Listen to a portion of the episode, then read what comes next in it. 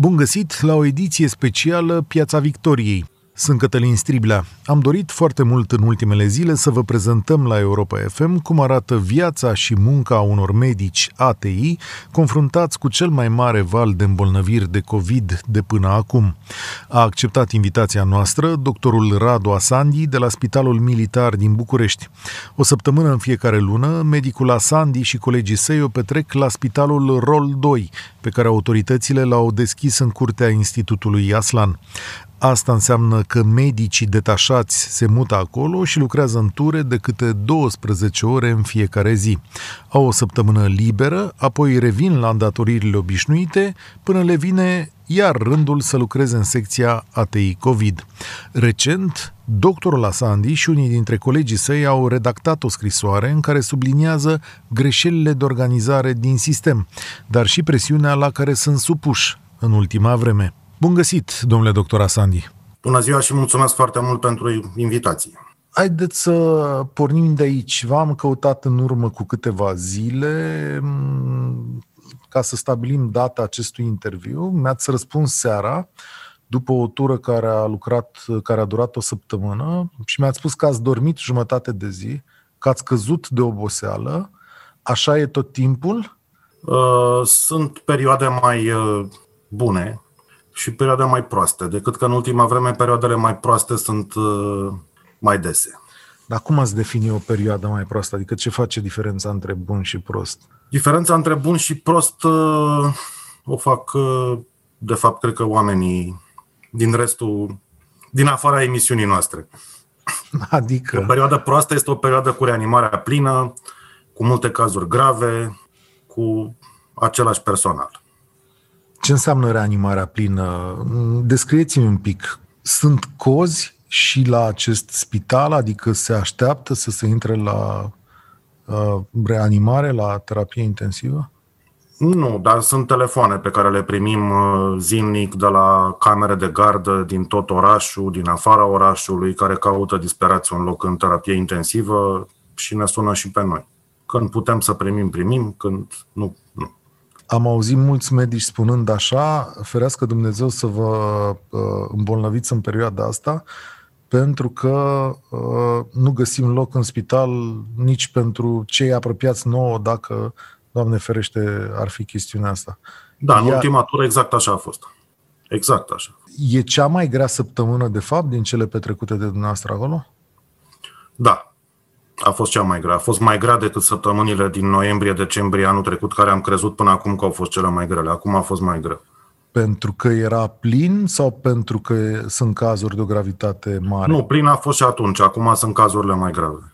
Asta înseamnă... Explicați-ne ca să înțelegem ce înseamnă mai grav decât era atunci. Adică nu mai avem aproape deloc pacienți din ceea ce ar însemna terapie intensivă intermediară sau terapie acută, care să necesite doar ventilație non-invazivă sau doar o mască de oxigen. Au fost unu doi.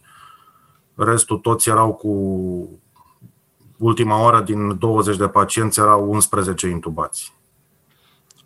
Aveți o explicație la chestiunea asta? Adică de ce se întâmplă să fie mai grav acum decât în urmă cu patru luni? Păi, în primul rând, cred că vin oamenii mai târziu. Când sunt deja în stadii avansate, nu m-aș lega de virulența noi tulpini, pentru că nu e nimic demonstrat și nu vreau să fac speculații de felul ăsta. Și s-ar putea să mai există o explicație, și anume oamenii să-și ia doza mai mare de virus de la bun început. E ca și cum te-ai otrăvi cu o doză mult mai mare de la bun început. Când oamenii se relaxează, se relaxează mai tare decât se relaxau acum un an. Și când iau virusul, nu iau cincizeci de virus, iau cinci mii. Asta înseamnă că totul merge de la bun început mai repede și mai prost. O să mă întorc la povestea asta, că sunt câteva lucruri pe care trebuie să le atingem, dar munca dumneavoastră cum arată acolo? Adică spuneți că lucrați o săptămână acolo. Stați întreaga săptămână acolo, în spital? Da. Avem niște locuri de cazare în apropierea acestei secții de terapie intensivă și acolo stăm. Și cum lucrați? Lucrați zi lumină? Aveți niște ture? Sau cum se întâmplă? Avem niște ture de câte douăsprezece ore. Noi chiar nu știm și uh, poate ne povestiți cum arată de fapt ziua asta de muncă? Uh, tura începe la opt dimineața, se termină la opt seara. Tura de noapte, evident, începe la opt seara, se termină la opt dimineața. Dimineața ne strângem de regulă toți acolo, absolut toată lumea, indiferent că este în tură sau nu e în tură. Discutăm cazurile pe care le avem, ce s-a întâmplat, ce analize au ieșit, se iau analize în fiecare dimineață de rutină la toată lumea, vedem ce s-a întâmplat cu analizele, vedem ce s-a întâmplat cu pacienții, stabilim un nou plan pentru ziua respectivă, care va fi dus la executare de cei doi care sunt în tura de zi. Dacă sunt suficienți. Dacă nu sunt suficienți, ajută și ceilalți. Operațiunile pe care le desfășurați sunt niște operațiuni grele, foarte riguroase sau cum se întâmplă? Riguroase sunt prin natura jobului. Uneori sunt grele pentru că e partea fizică dificilă. Sunt pacienți frecvent cu obezitate, mari, grei, pe care trebuie să-i mobilizezi, trebuie intubați sau extubați sau ventilați, uneori trebuie întorși cu fața în jos, adică ceea ce numim noi prone position, pentru că nu se mai oxigenează bine cu fața în sus și e ultima, printre ultimele măsuri pe care le mai putem lua. Asta înseamnă și o parte de muncă fizică. Și asta o faceți doi oameni, acești doi oameni?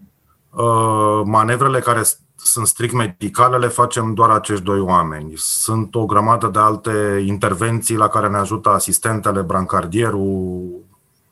Știm dinainte cam ce avem de făcut și chemăm îndeajuns de mulți oameni în ajutor ca să le putem face.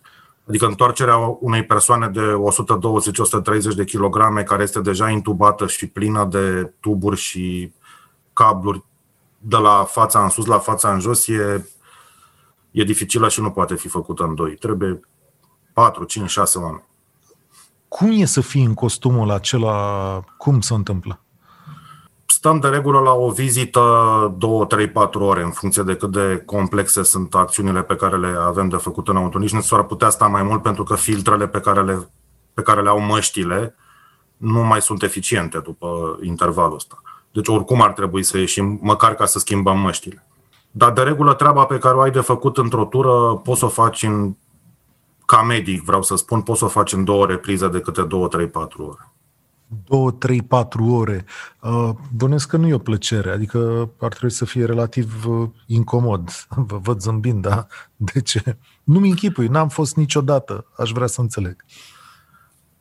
E greu să vă descriu. Este incomod, într-adevăr, dar partea asta de... deranj, de mai puțin comod, am depășit-o de mult. Ca și partea de frică pe care o aveam când intram și pe asta am depășit-o. A fost mai greu anul trecut la început. Frică de ce anume? Frică de boală și nouă ne-a fost frică de boală. V-ați îmbolnăvit? Eu nu, dar am colegi care s-au îmbolnăvit. Au trecut ușor? Ușor sau mediu. Din fericire, nu știu, vreunul dintre colegii apropiați să fie avut o formă gravă, dar s-au mai îmbolnăvit dintre ei. Sunteți norocos sau sunteți mult mai riguros? Cred că și un pic paranoic, să nu zic riguros, și norocos. Ce v-a fost, sau de fapt ce vă este cel mai greu când intrați acolo? Să facem alegeri rapide și bune pentru pacienții aceia. Pentru că oricât de bine ți-ai face planul dimineața când vorbim cu toții, când intri înăuntru descoperi lucruri pe care nu le observi nici pe monitoarele de date vitale, nici pe monitoarele video pe care îi vedem cum se comportă.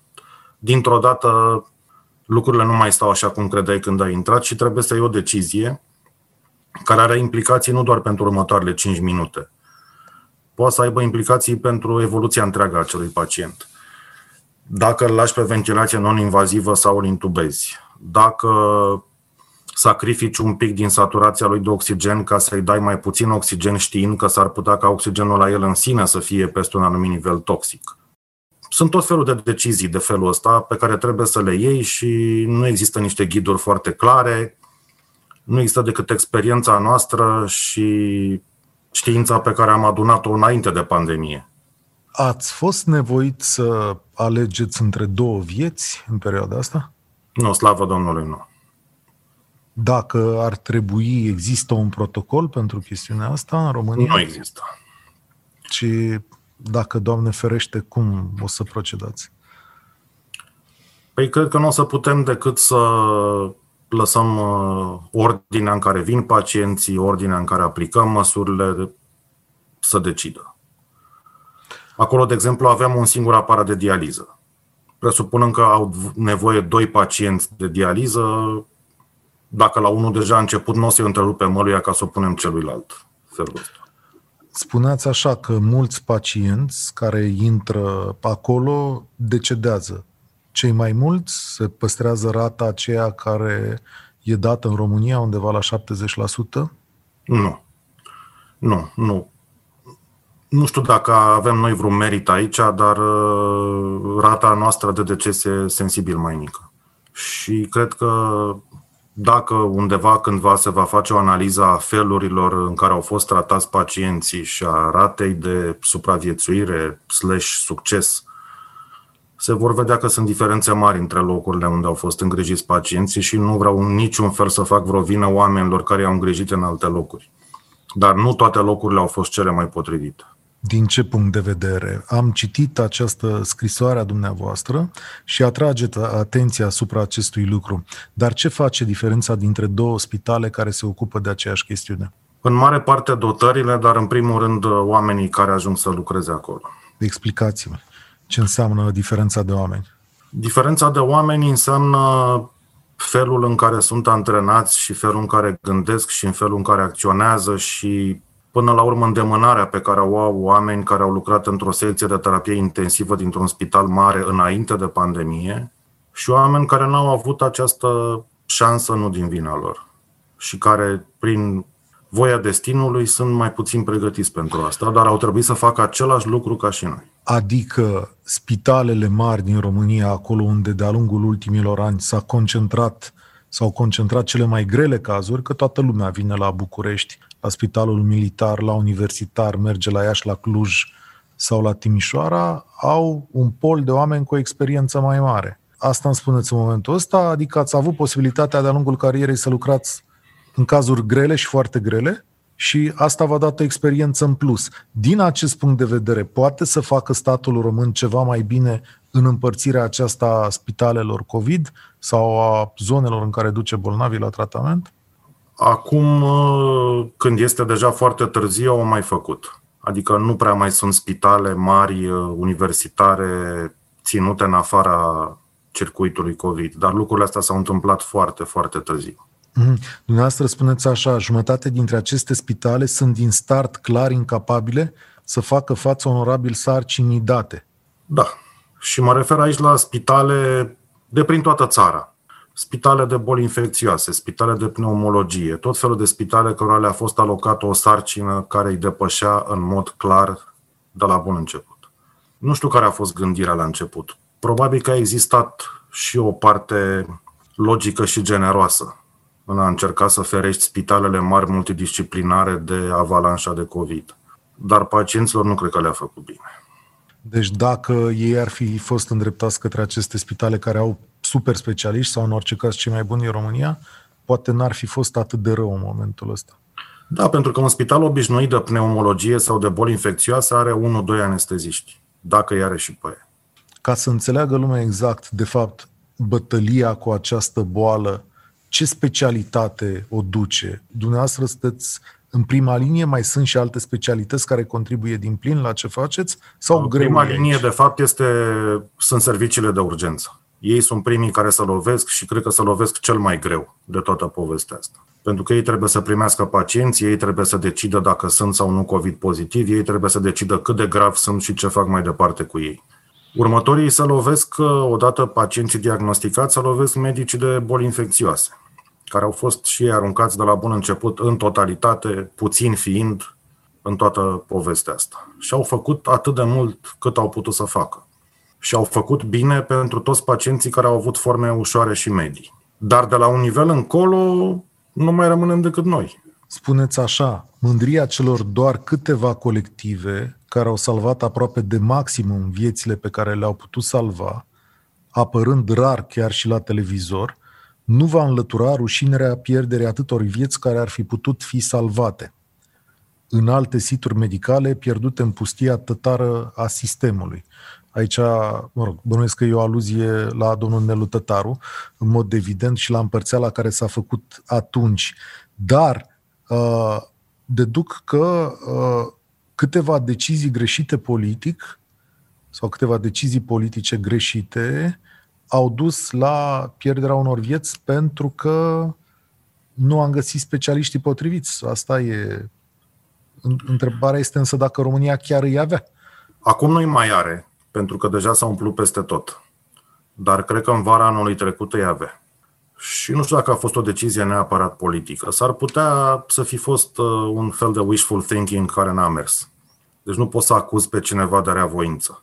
Dar sunt convins că lucrurile puteau să meargă mai bine dacă mai mulți oameni mai bine pregătiți intrau în această luptă. Pentru că noi tot timpul am avut în această bătălie, am avut cărțile mai proaste și un adversar cu resurse mai mari. Și știam că nu putem să facem altceva decât să limităm pierderile. Ori pentru asta trebuia făcut tot ce se putea face.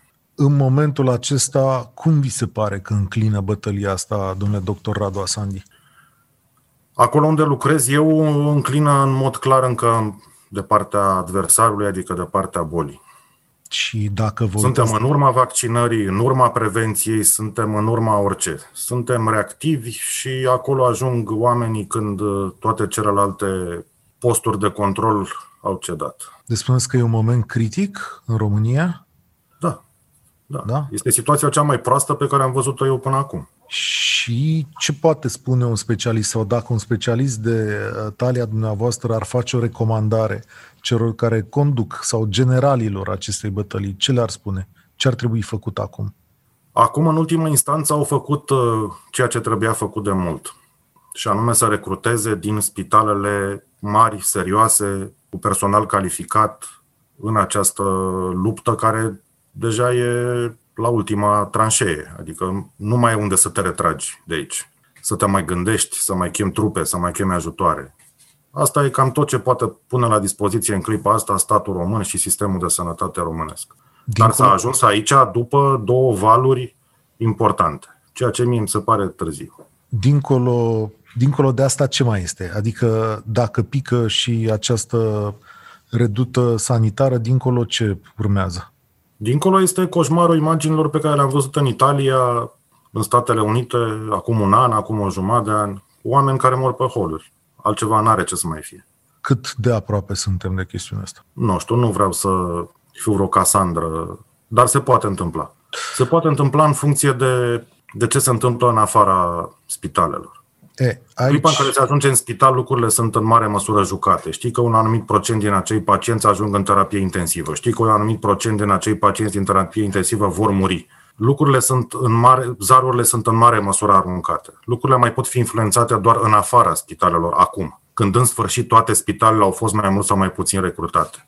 Și aici e unul dintre punctele esențiale ale discuției, pentru că o să vă invit pe dumneavoastră specialistul care stă zi de zi în coșmarul ăsta, să vă uitați un pic în afara societății noastre.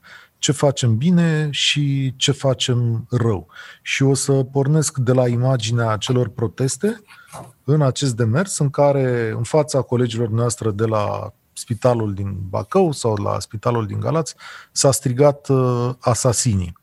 Uh, e adevărat că peste un spital militar nu poate intra un grup de protestatari, asta este evident, dar strigătul cu siguranță a ajuns și la dumneavoastră.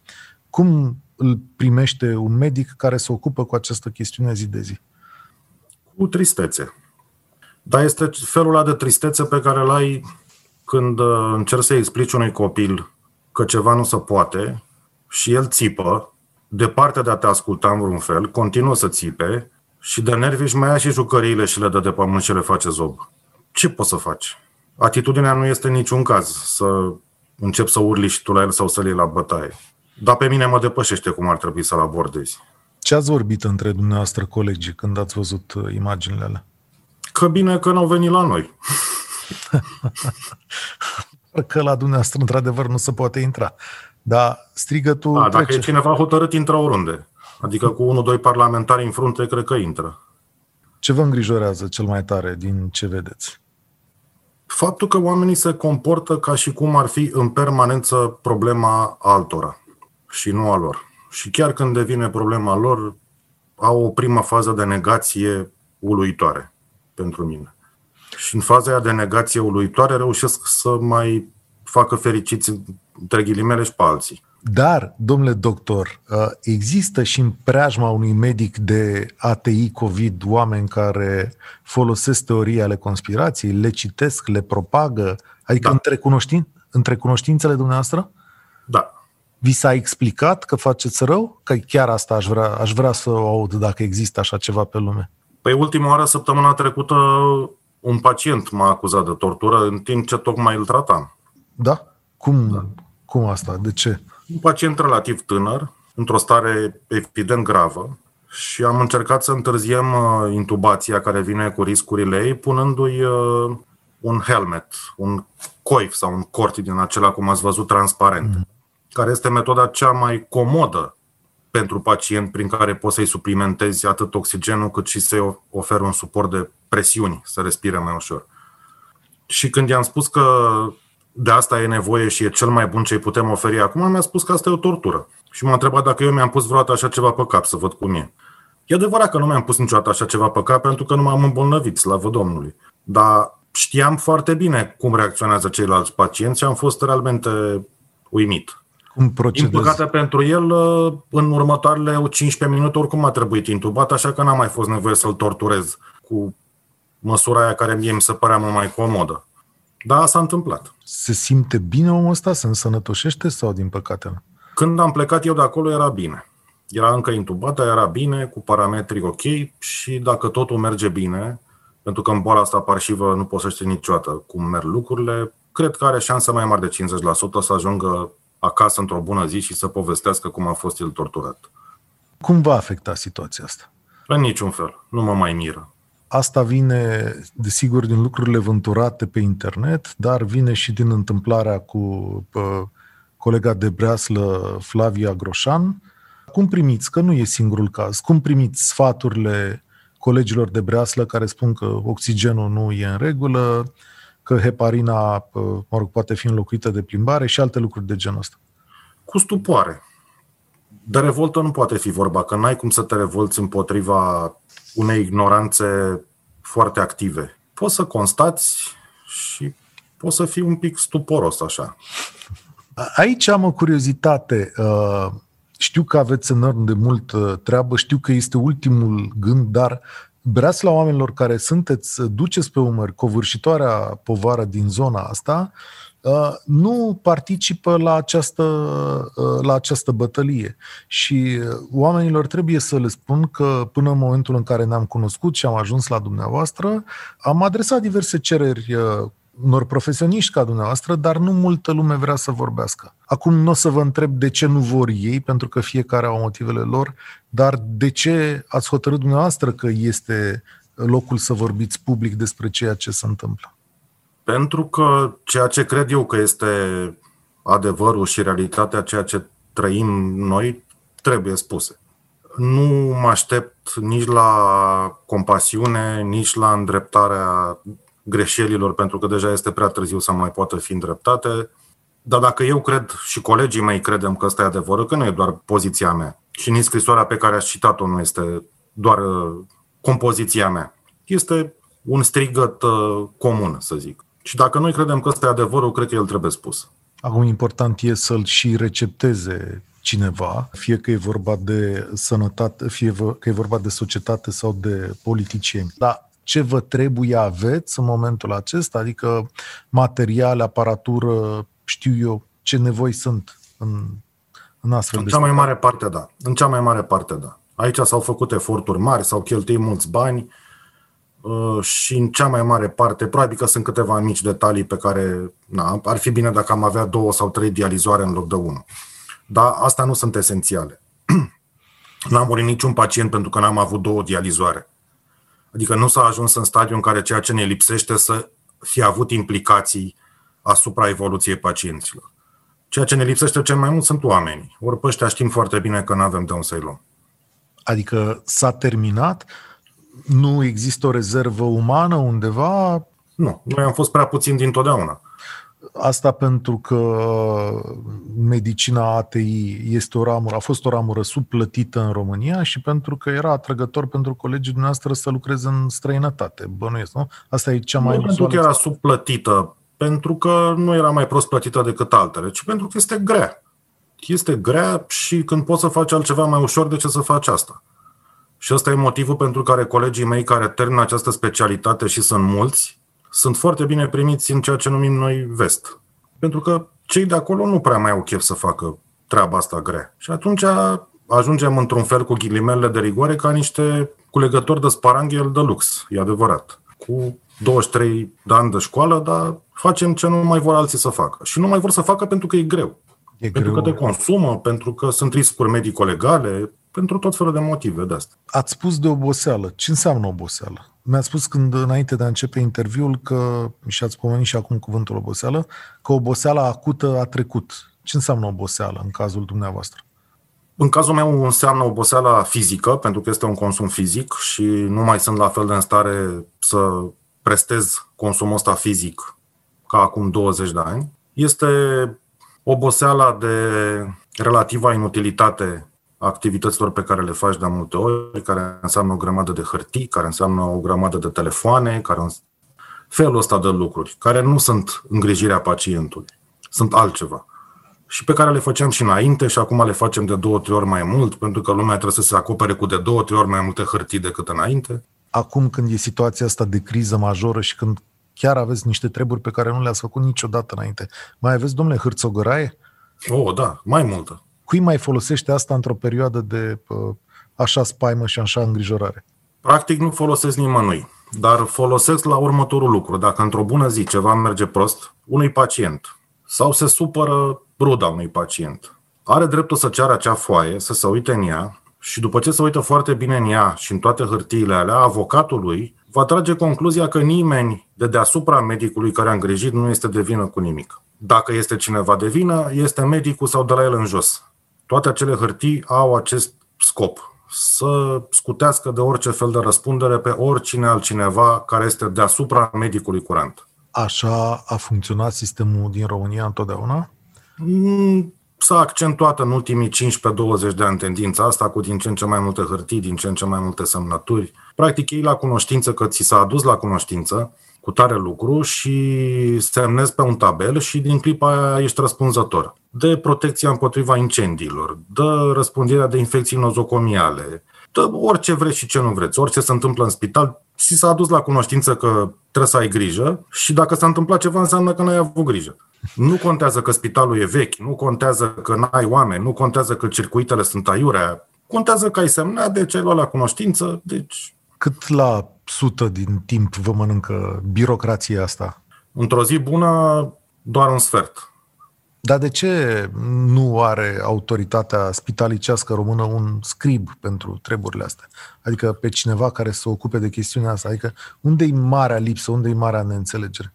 Marea neînțelegere este că nu este îndeajuns de informatizat, la modul inteligent, vreau să spun, sistemul, astfel încât să nu mai fie nevoie de toate hârtiile astea. Și cred că și preferăm, în loc de oameni care să introducă informațiile astea, multe dintre ele poate necesare, nu contest, în fișa digitală a unui pacient, în loc să facem asta, preferăm să avem o grămadă de oameni angajați prin alte departamente care ne pun să facem alte hârtii, pentru că trebuie să justifice existența. Spuneți așa în această scrisoare: pot să votez data viitoare și cu fot frumos, pe politicieni îi doare la bască de sănătate altora, excepțiile fiind prea puține și prea naive. Vina principală o poartă boierimea medicală, suprastructura de conducere a spitalelor, secțiilor, clinicilor, facultăților și alte forme de organizare profesională. Ei sunt cei care ar fi putut să spună că așa ceva nu mai merge. Ei bine, nu.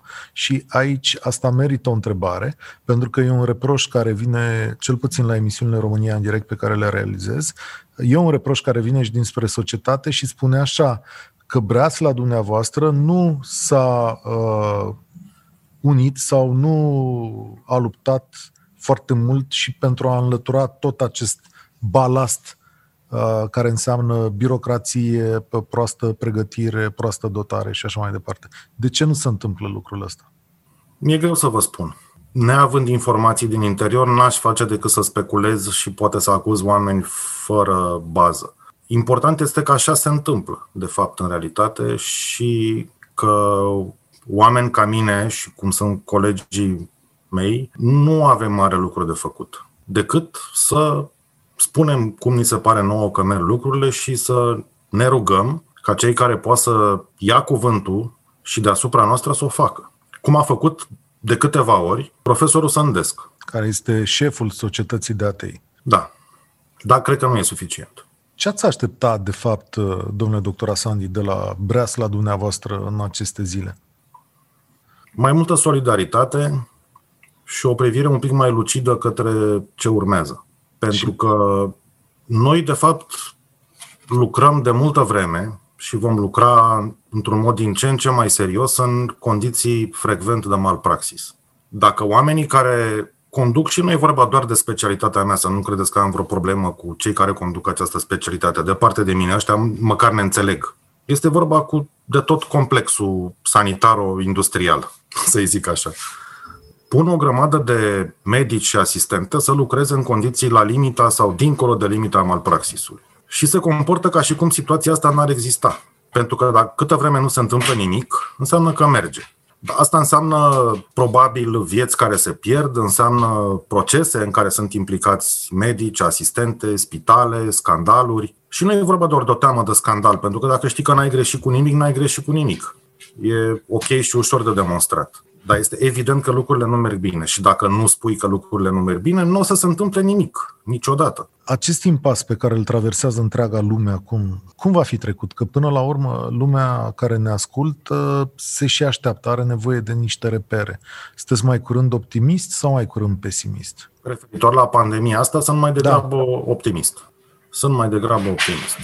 Că sper să nu avem surprize mari și neplăcute, de genul apariției unor variante de virus care să nu mai fie acoperite aproape deloc de, la, de vaccin și să o luăm ca și cum ar fi de la capăt. Ca simplu cetățean, ce sentiment v-a lăsat societatea românească în ultimul an? Că e slabă și debilă cum era și înainte. Acum s-a văzut mai bine. Amară concluzie pentru finalul interviului nostru. Mulțumesc tare mult, domnule doctor Radu Așandi. Găsiți interviul și pe pagina noastră de Facebook sau la europa f m punct r o. Eu sunt Cătălin Stribla și vă spun o seară bună. Pe mâine!